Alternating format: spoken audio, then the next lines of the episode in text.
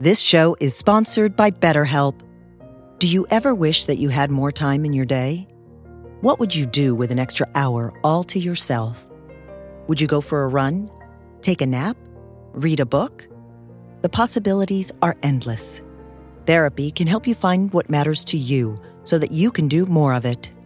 It's a great way to increase self awareness, deal with overthinking, alter negative behaviors, and more.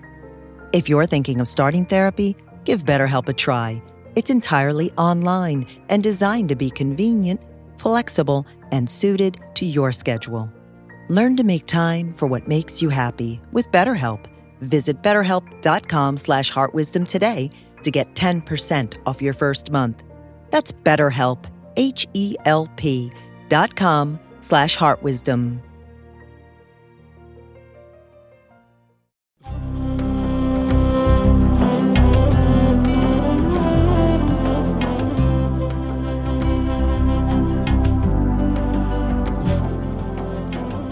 Welcome to the Jack Kornfield Heart Wisdom Hour.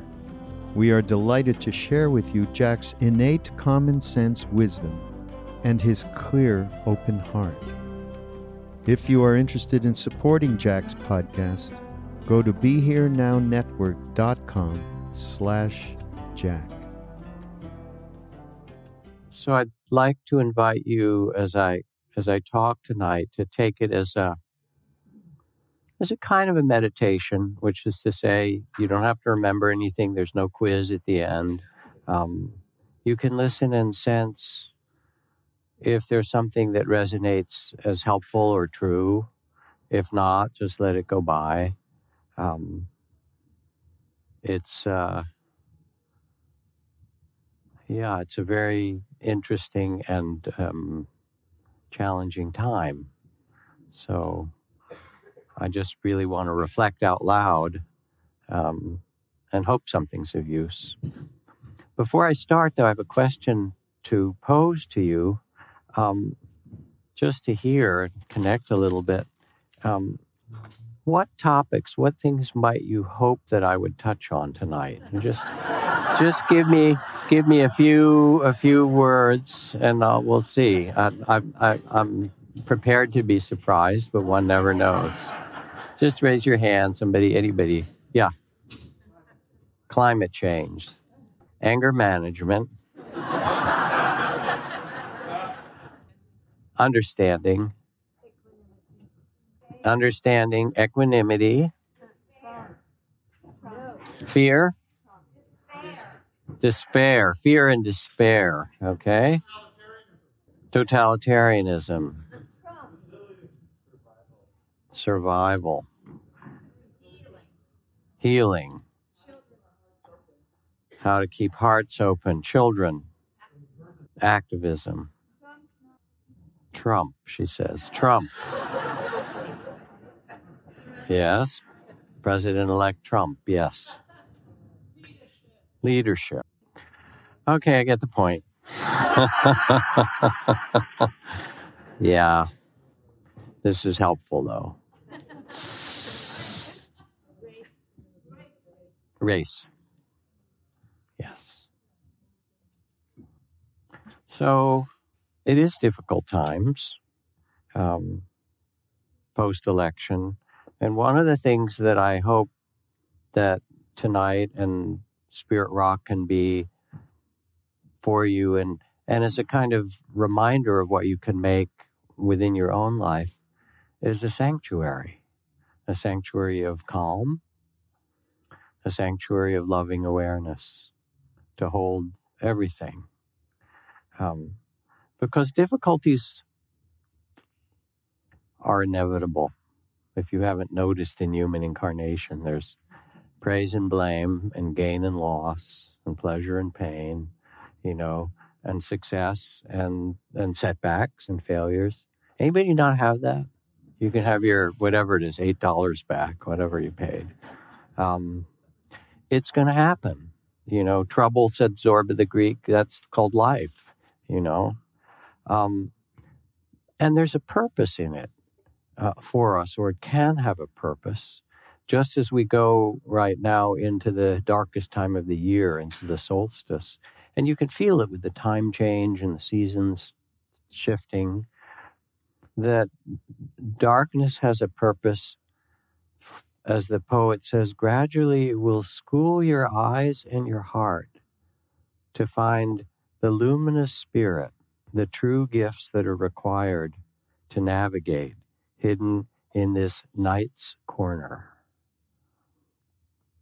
Thich Nhat Hanh, as many of you heard often described, You said, when the crowded Vietnamese refugee boats met with storms or pirates, if everyone panicked, all would be lost. But if even one person on the boat remained centered and calm, it was enough. It showed the way for everyone on the boat to survive. So here we are, and there are these national and international questions and uncertainties and fears, as people named um, climate change, uh, jobs, immigration, racism, Black Lives Matter, um, security, um, the role of and the rights of women, LGBTQ, um, human rights in general, our prison system, all these things um, are in the process of being shaken, changed possibly in ways, and basically at the moment all uncertain. We're right now in an uncertain time. We've actually been in uncertain times all along, just so you know, but it's particularly visible at certain. How do we respond in a time of uncertainty? And I noticed myself um, after the election and also talking to some other people. And there were different levels of my experience. My body, because I had a particular predilection in this election, um, which I won't say, but you could guess, um, uh, felt after a very long night um, like PTSD. On, when I tuned into my body, there was that kind of fight, flight, or freeze that got activated. Um, fear, sadness, confusion. Um, but more than that, it was kind of locked in my body in some way. Um, and then I began to realize that the election, least as I could see it, was also about survival on both sides, on all sides, people who were worried about surviving in some way or other. And it moved survival fears from one group to another, perhaps, but everybody who was part of it in some fashion also could feel will i survive? Will the things that matter to me survive? And and if you look at it from a neuroscience perspective as well as dharma um, you start to see that um, the way the campaign went in the election in, it somehow hijacked the limbic system. It hijacked the, the reptilian brain. And that was really what was operating for a lot of people not the new neocortex kind of looking at it thoughtfully, but it was really primitive fears for a lot of people. Um, and so that was all in my body and in other people's bodies. And so that's just the first thing to uh, being mindful to pay attention to how to acknowledge that survival those fears and also how to be present for them so that they can unwind and untangle so that they're not carried in the way we react. Then I looked at my mind. It was a mess. you know, it was racing and trying to figure out and rehashing and if only and planning. And, you know, somebody called this the United States of anxiety right now. Um, and catastrophizing in different ways. And as Mark Twain says, said so notably, my life has been filled with terrible misfortunes, most of which never happened. Um, that I could see all the catastrophizing. And it, it, was just having a field day going crazy, basically. Okay, there's the mind. Then I tuned into my heart, and that was different. It got quieter.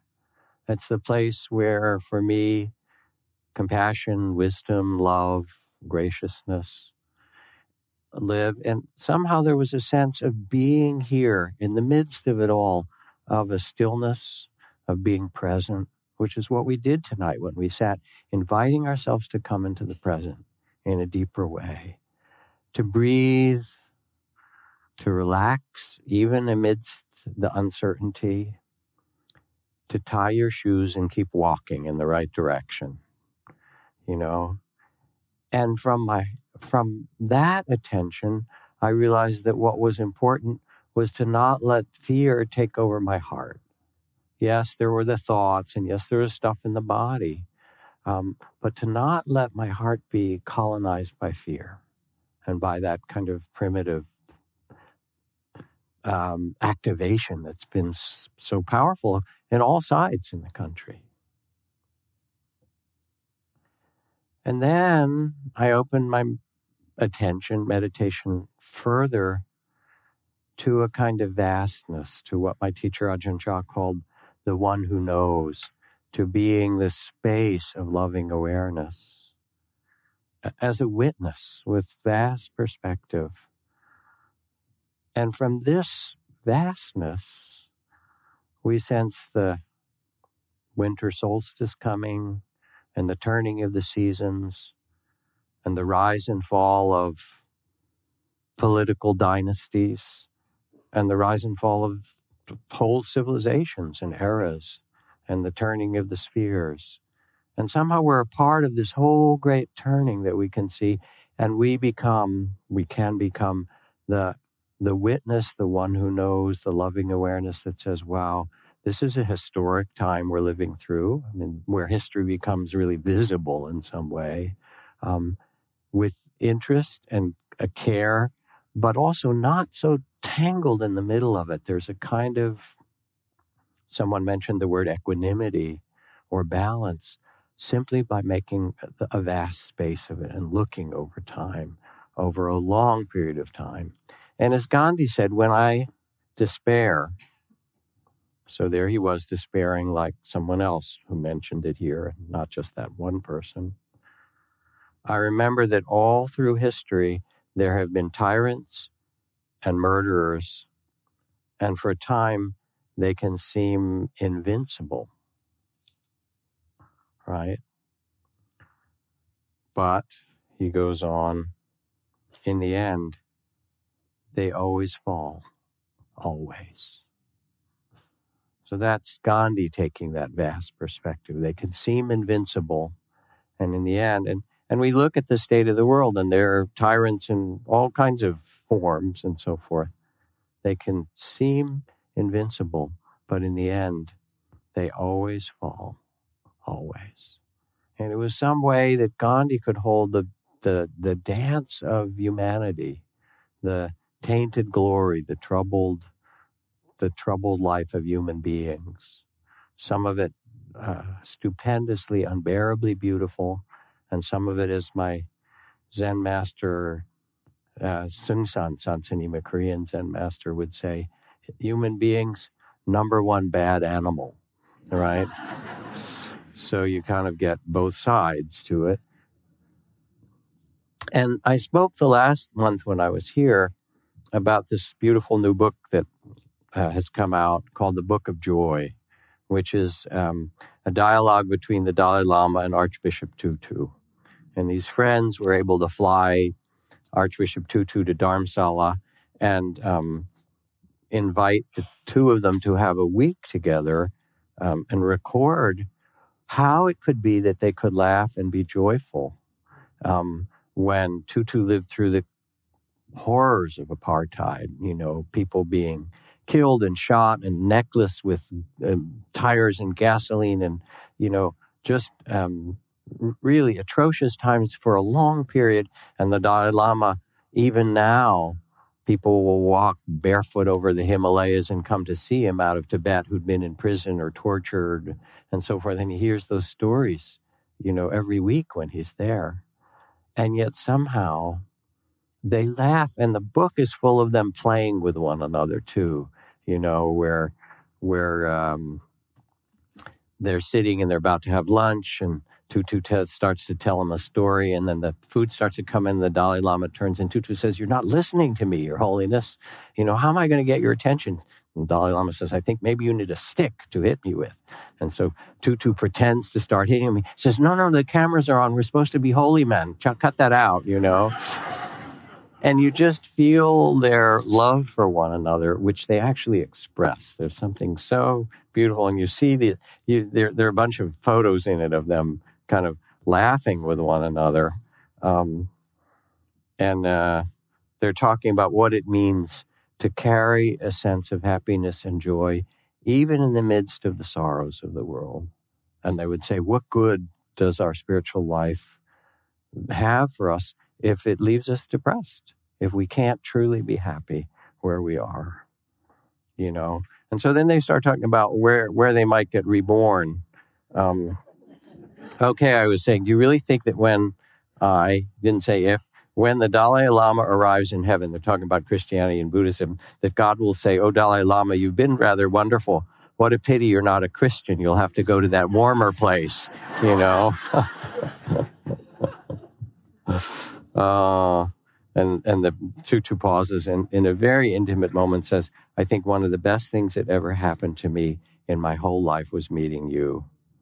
And then the Dalai Lama smiled and started to tell another story. And the Tutu says, I thought we were trying to eat. Come on, let's stop the story. You know, and they're just bantering back and forth. Um, and they go on to talk about dying because, you know, they're old guys, they're in their 80s. And and Dalai Lama says, "Well, I suppose you're going to go to heaven, right?" Sort of. Um, and uh, Tutu says, "How about you?" And Dalai Lama says, "Maybe hell." Um, and Tutu says, "But I I thought you you Buddhists believe in rebirth." Uh, and then he pauses. Dalai Lama says, "Well, it's all uncertain. We have to wait to see. Even that is uncertain, right?" And, and Tutu goes on, well, you better be nice to the Chinese because they're planning to pick your next incarnation. So, you know. And what they talk about amidst their teasing with one another um, is a deep joy and a celebration of the life they've been given, no matter what. That there's something magnificent and beautiful about life as it is. That, that the, the leaves on the trees take light and turn it into sugar. I mean, what a planet, you know? It's fantastic. Um, the turning of the seasons, the, the birth of new babies and children. All you have to do is see some little, you know, kid wandering around looking at the, wow, where did I get born? Looking at the trees. And, you know, I remember taking my daughter when she was little to these great monuments. You take a little kid to the Grand Canyon and they reach down and they pick up the stone and say, Isn't that pretty? You know, they don't need to look at the Grand Canyon because everything is the Grand Canyon to them. And you get that sense of, uh, from the Dalai Lama, of this, and, and Archbishop Tutu, of this delight in being alive no matter what and gratitude for it. Um, so, how do we respond and not let fear take over the heart? Is really our question. And how might we practice in such a way that fosters this? Mindfulness, loving awareness, invites a deep listening, a kind of profound listening. Because if you look at the election, whatever side you are on or however you voted or believe, um, I believe the result of the election and the, the you know, of uh, Trump's um, electoral victory, um, I see it as a symptom, um, not as something in itself concrete, but I believe it's a symptom for many people anyway that expresses fear. Again, that survival place that expresses loss, pain, um, lack of hope or loss of meaning. Um, and the question is can we not turn on one another? Can we turn toward one another? Can we listen to the fears that are underneath and the loss and the loss of meaning and all of those kinds of things? As Thomas Merton, the Christian mystic, says, of what use is it to travel to the moon if we cannot cross the abyss that separates us from ourselves and from one another. And so to practice as we have is really an invitation to be present for the way things are and to listen more deeply than just the superficial level. And listening turns out for human beings is a beautiful thing. My beloved wife, Trudy Goodman, colleague, teacher, and um, inspiration to me. She's currently working in the Darfur refugee camps on the border inside Chad. Um, and uh, the project she's working for, there are people who are involved with her Dharma community in LA. Um, they went in, it's a, um, and they did something unusual in the camps. They asked the women what they wanted usually the aid comes in and somebody has an idea somewhere and they send it over or something. But they went in and they listened. They said, What do you want from the women? And they wanted two things. They wanted soccer, so their kids would have something uplifting to do and learn to co- cooperate with one another also. And they wanted preschool and kindergarten so that the little kids would begin to both on perhaps unravel their trauma somewhat, but also begin to realize that they could learn about the world. Um, beautiful thing to ask people and then listen, say, well, what is it that you want? So she's there training teachers because um, she had run a school for little kids for a lot of for a long time, including disabled children and so forth. So she knows a lot about it. Um, she's over there training teachers in trauma work for little kids and in also these arts of emotional intelligence and and uh, that aspect of education. And it started just by listening. Or I was working recently with a with a very famous playwright in America who was worried because her son, who was now in his 40s, was an artist painter who didn't sell very many paintings and she'd been supporting him and should couldn't he get a job you know and wasn't she just enabling him and ruining his life? Because she, um, she as a playwright had was was very successful and quite wealthy and been supporting him. The son um, was married. They had a couple of kids. And she said I'm, I'm somehow i feel like i'm ruining his life by not letting him become the man he should be. And i said well maybe so. Why don't you ask him you know, that little surprise. Oh, so we sat down together and she asked him, and he said, No, this is exactly what I want to do. Thank you. Thank you, mom.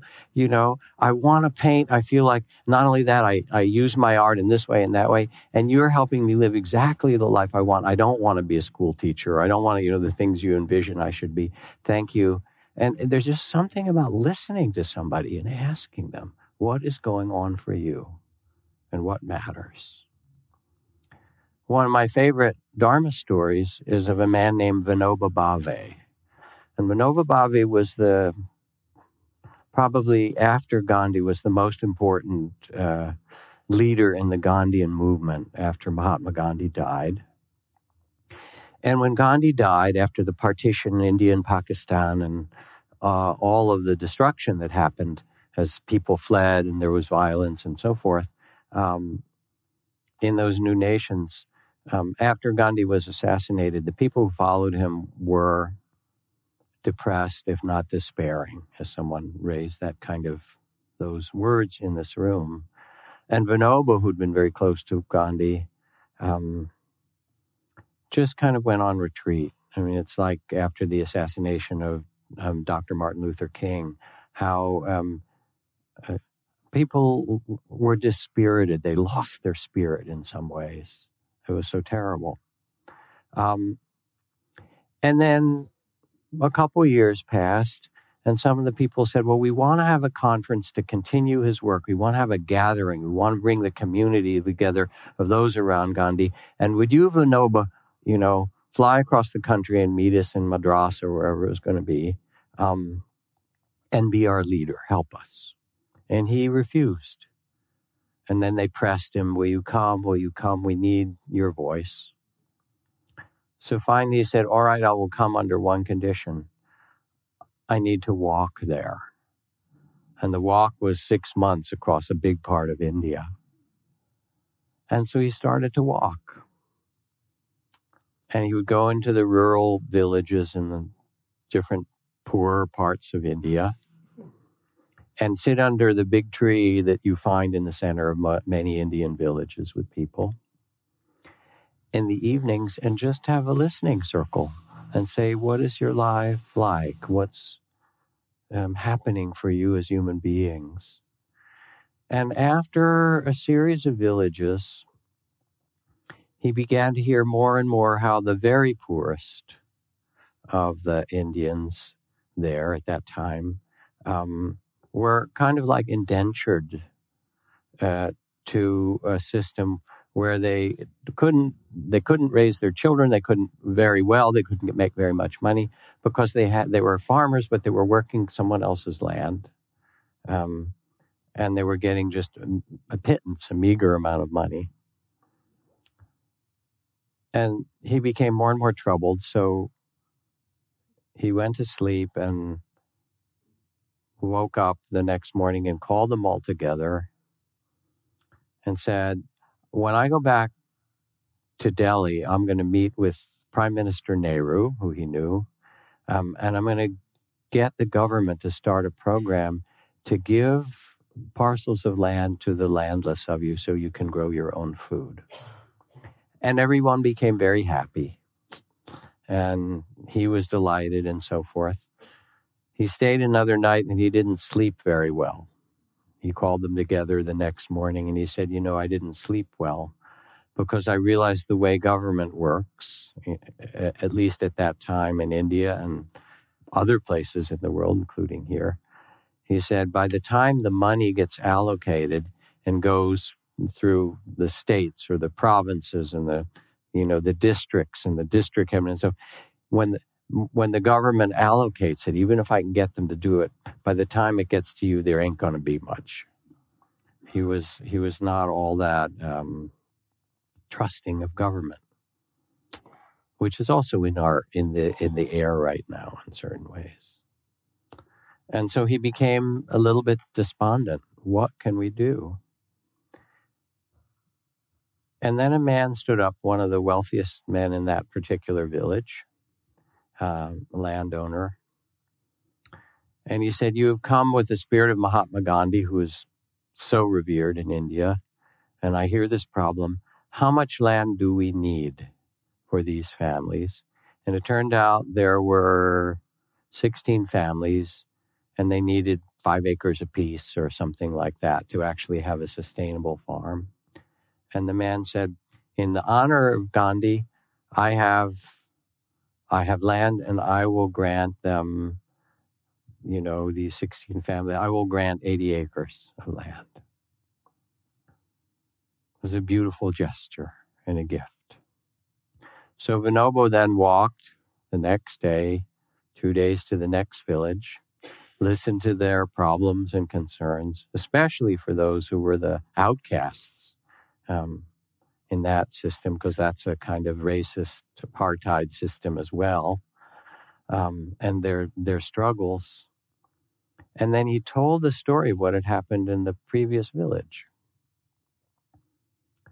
And one of the rich elders in that village stood up and said, "Well, in in the spirit of Gandhiji, um, how many how much land do we need in this village?" And you know, and there were twelve families or something. I will give 60 acres.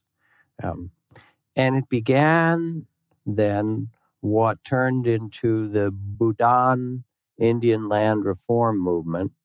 And Vinoba Bhave, from that point on, walked for more than a decade through every state and province in India and with his people collected 14 million acres of land that people voluntarily turned over to those who were poorer, who had nothing. It was the biggest land transfer in the history of the world, all done because he simply went and sat under the trees and listened to what people really needed.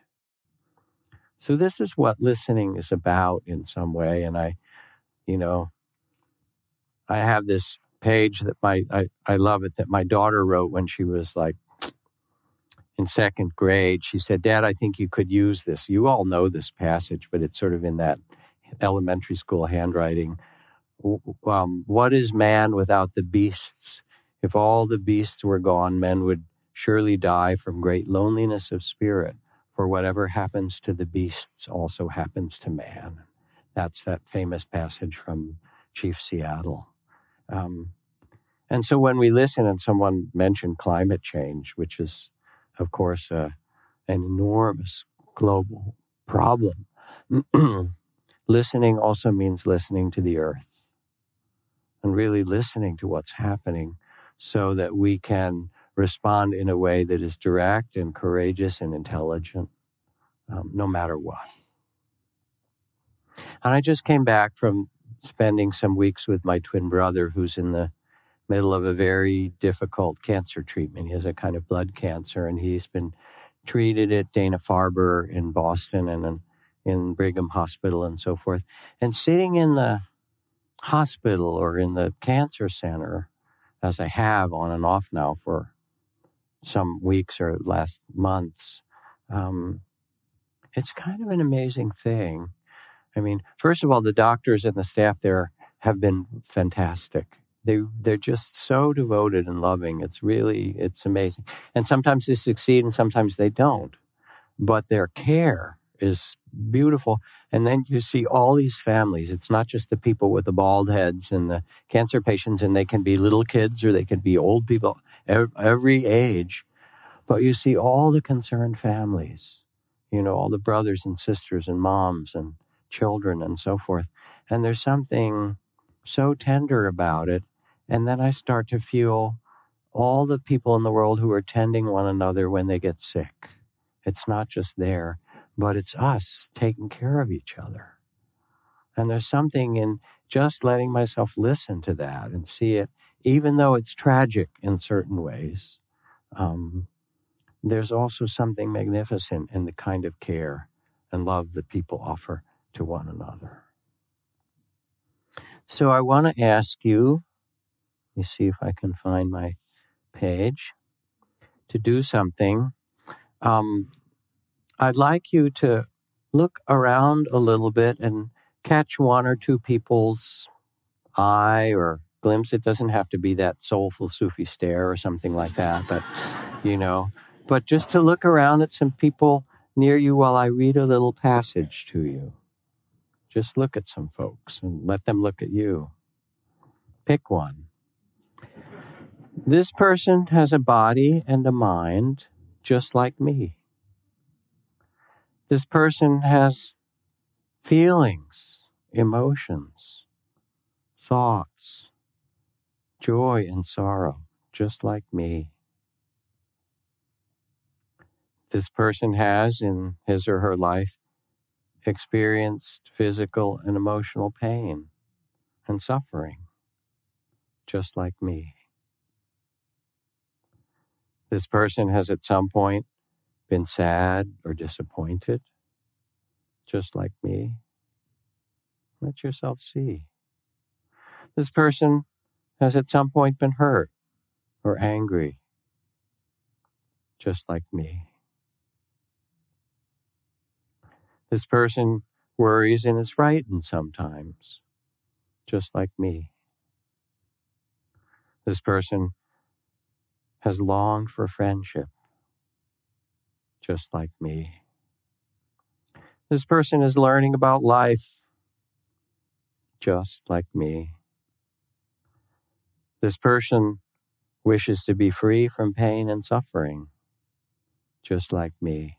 Look at someone keep it going. This person wants to be caring and kind to others, just like me. This person wishes to be safe and healthy, just like me. This person wishes to be happy, to be loved, just like me. And you start to feel as you do this the natural metta, the natural care, all it takes is a little bit of attention and listening.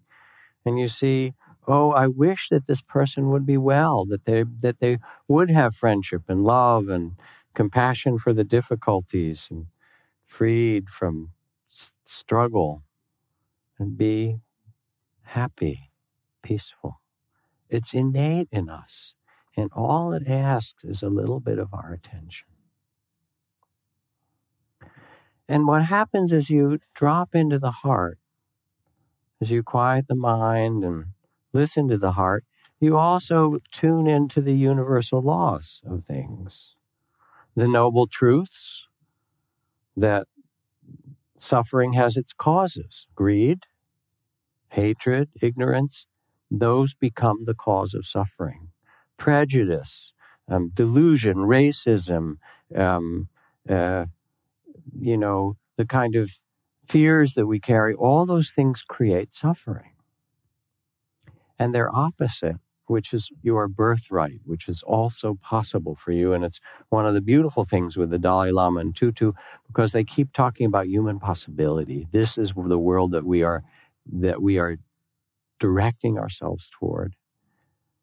That the opposite, love, clarity, wisdom, truthfulness, generosity, gratitude, these bring happiness.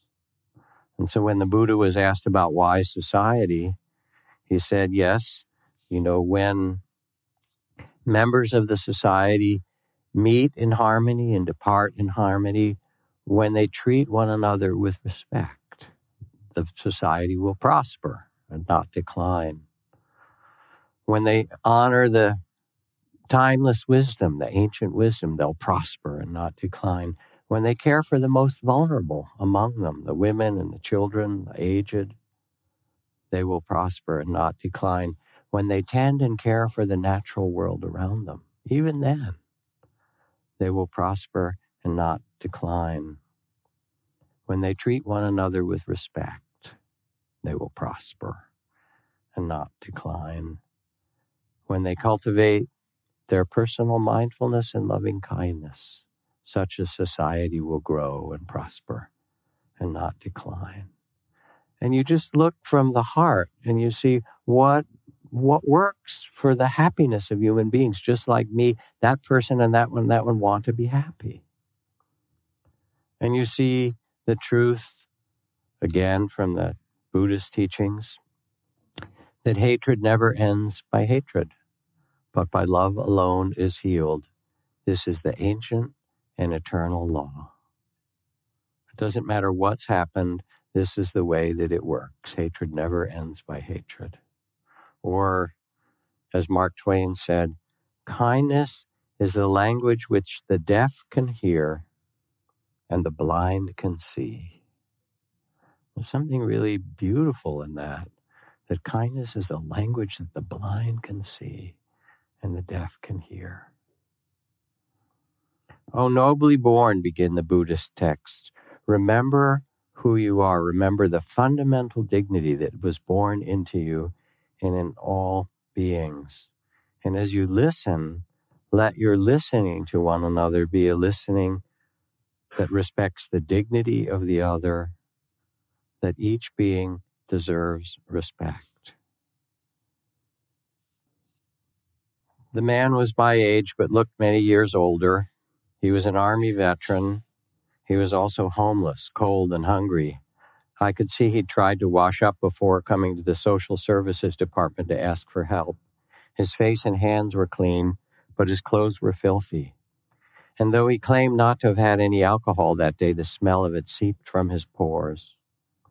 I wanted to get him into rehab, and I asked if he was ready to come in off the streets.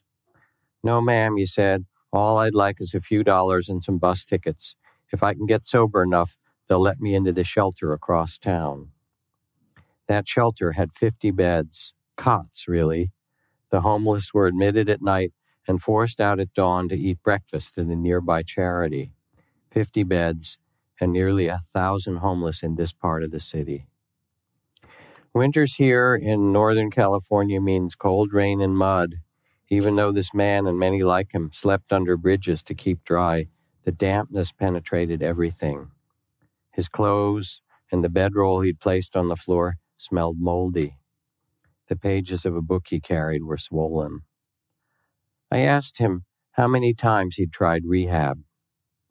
Two or three, he said, long time ago. Maybe it's time to try again. I explained that I'd had a client who'd gone through the program seven times before it took. Beside, I said, we're months away from warmer weather. What else have you got going on? I watched his face as he considered my offer. I thought I saw a flicker of hope in his eyes, followed by a shadow of doubt. He'd tried before. It had been hard, impossibly hard, so he was living on the streets. Finally, he lifted his head and looked at me. I reached for the phone. Shall I? I asked. He barely nodded yes. An hour later, I handed him over to a recovering alcoholic, also a veteran, who would drive him to one of the best rehab facilities in the county. Come visit me when you graduate, I said as they left. I barely recognized the man when he came into my office six months later, so tall and handsome, smelling like the outdoors, and holding a huge bouquet of flowers. This is possible. It's there in us. Now, what's also true, you know, the trauma and the fear we have is that more veterans from Vietnam have died of suicide than are written in names on that wall. How do we care for them? How do we care for one another? So, in times of change, O nobly born, here's what's asked a kind of courage but the first aspect of courage is humility to be still, not to react so quickly. I mean, there's a reaction and it has its place. But to find in your being the ability to stay present and still, even amidst the uncertainty. My teacher, Ajahn Chah, used to say, It's uncertain, isn't it? When people would ask him about anything he would just laugh and say, It's uncertain, isn't it? That was like one of his favorite phrases. It's uncertain, isn't it? And kind of drumming it into you. Well, how do I do this? What about that? It's uncertain, isn't it? Tell me about enlightenment. It's uncertain, isn't it? You're supposed to be enlightened. It's uncertain, isn't it? You know? And there's a kind of uh, humility that's asked to say, we actually don't know yet. We don't know what will happen politically whatever side you're on. We don't know what will happen in other ways in the society or in the world. Um, and so it's not given to us yet to know that. And we have to let ourselves wait and look and listen deeply. It says in the Tao, can you be still and not act until the right action comes of itself? Can you let the mind and heart settle like stirred up water until things are clear and you know how to act in concert with the Tao. It also asks of us a kind of trust, a trust in mystery, trust in something vast, in the huge cycles of history. We're in a historic period and a kind of visible one to us. Um, but there are other realities that are also true. Gandhi again says, I believe in the unity of all things, and therefore I believe that if one person gains, the whole world gains, and if one person falls, the whole world falls to that extent. So, humility. It's interesting reading Tutu and the Dalai Lama because they're asked, What do you do in times of despair? How do you respond? And they say, is a beautiful phrase. They say, You show your humanity. What do you do in times of despair? You show your humanity. And they do, they make themselves vulnerable. And here's a, a favorite story. You all know, or most of you know, who Black Elk was, the great Sioux Lakota native um, medicine man, you know, one of the greatest of the era.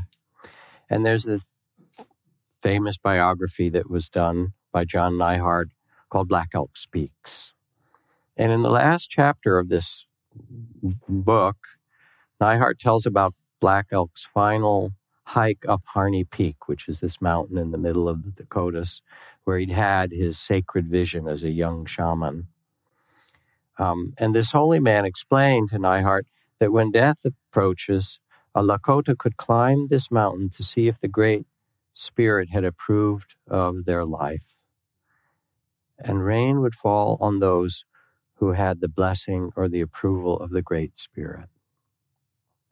Now, as a young man, Black Elk had had a vision that told him how to save his people and homeland from the soldiers and the settlers. Remember, this was probably back in the 1890s that he was born. And all of his years, he had worked to fulfill this vision and restore what he called the sacred hoop, the circle of life. However, he felt that he had failed and that the sacred hoop was broken. The day of his climb, Black Elk was an old man he dressed in red long johns, moccasins, war paint, and a feathered war headdress. Slowly and laboriously he climbed to the summit. He was oblivious to the tourists who stared at him. Neihardt teased him, said that he should have picked a day with at least one cloud in the sky, but Black Elk rebuked him, saying that the rain would have nothing to do with the weather. At the top of the peak, not far from the tourists, the old man lay down under a blue sky. To his astonishment, Neihardt watched as a few small clouds immediately formed over Black Elk, and a soft rain began to fall.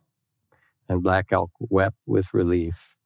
He felt that even though he had not succeeded in fulfilling the vision of the sa- sacred hoop, that the Great Spirit was signaling to him that he had done his best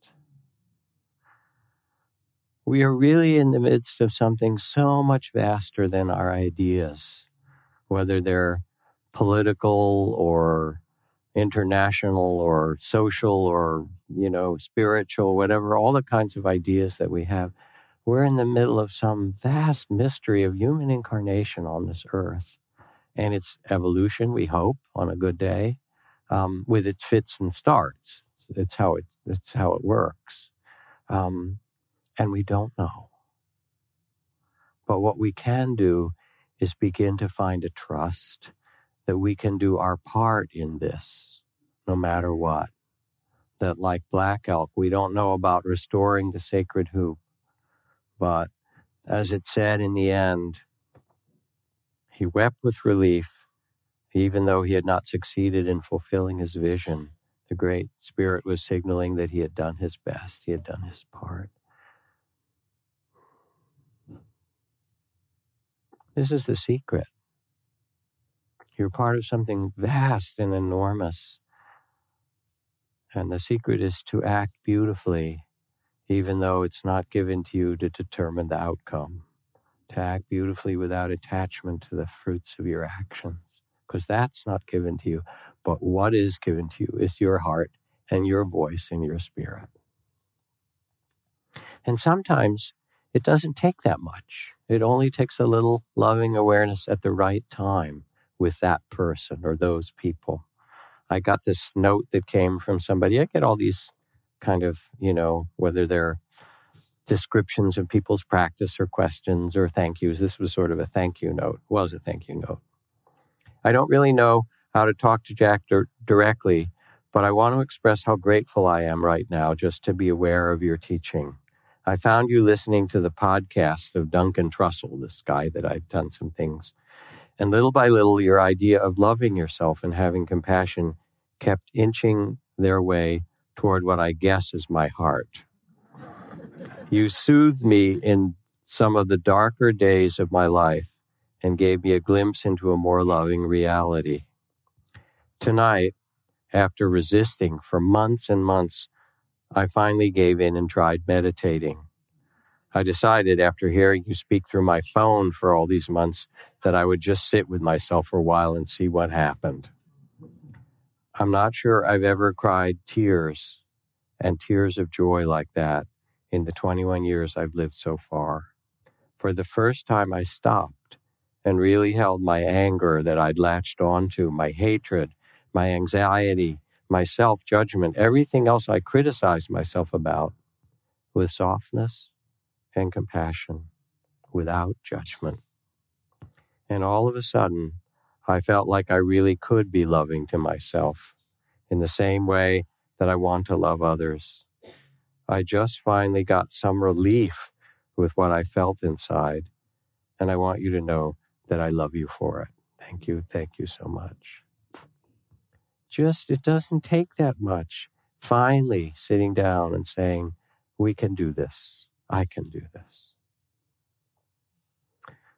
You've been training for this kind of a period that we're going through for a long time. You have. And the words from the Buddha again, this is from the Majjhima Nikaya. Something in your heart knows the truth of this. Others will be cruel. We shall not be cruel. Thus we will incline our hearts.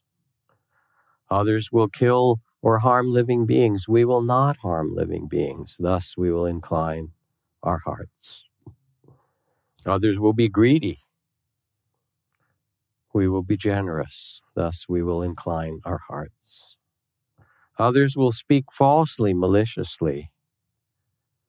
We will speak truthfully and kindly. Thus we will incline our hearts. Others will be envious. We will not be. Thus we will incline our hearts. Others will be arrogant. We will not be arrogant. Thus we will incline our hearts. Others will be unmindful. We shall establish mindful presence. Thus we will incline our hearts.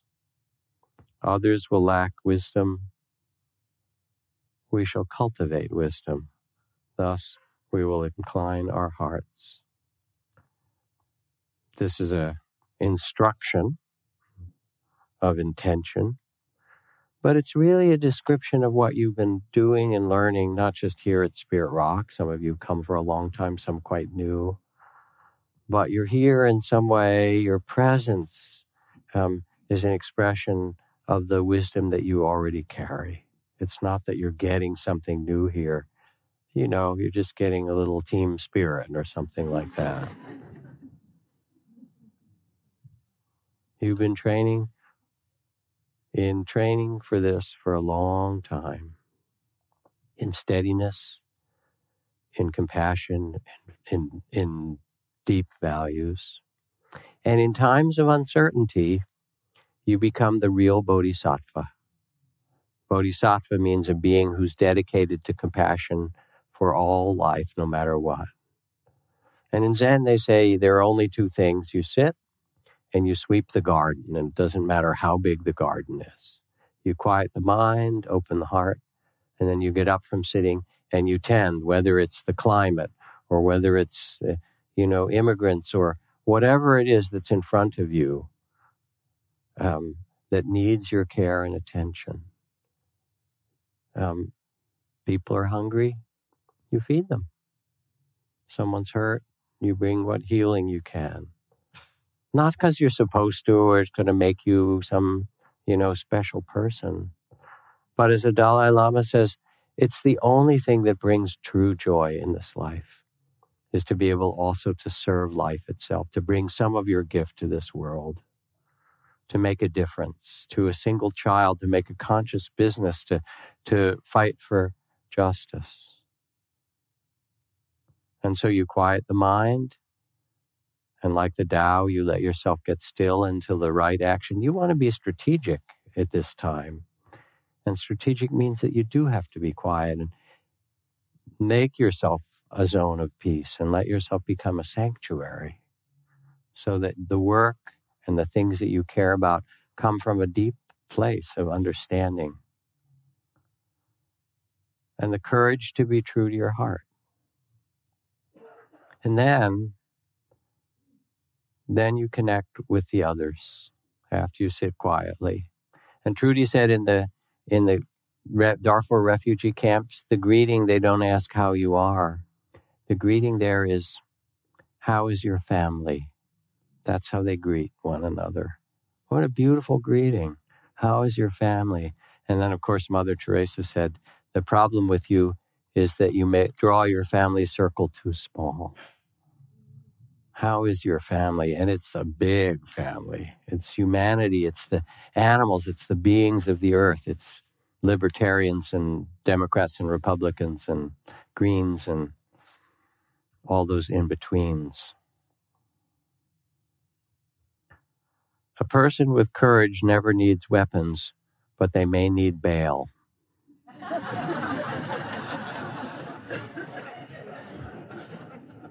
and as Thomas Jefferson says, one person with courage is a majority.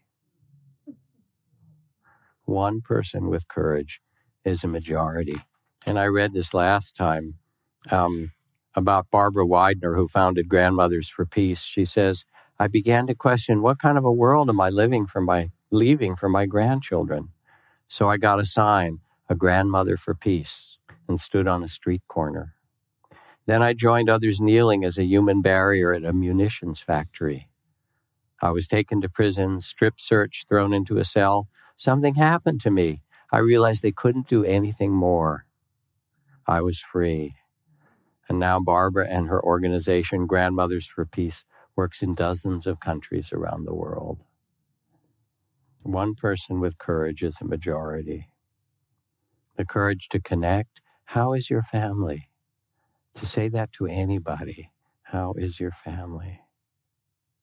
And as the Dalai Lama and Tutu speak about, to rejoice, to see the enchantment of the world no matter what, because it is extraordinary to bring a, a, a beautiful smile and a joyful heart, even into the circumstances of difficulty, to live with gratitude.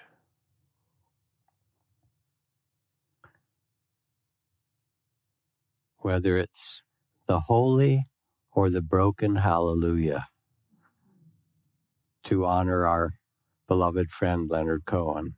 Even though it all went wrong, I stand before the Lord of Song with nothing on my lips but hallelujah. You've been training for this for a long time and uh, carry what's beautiful from the temple back out into the world. Thank you. Thank you so much. Good night.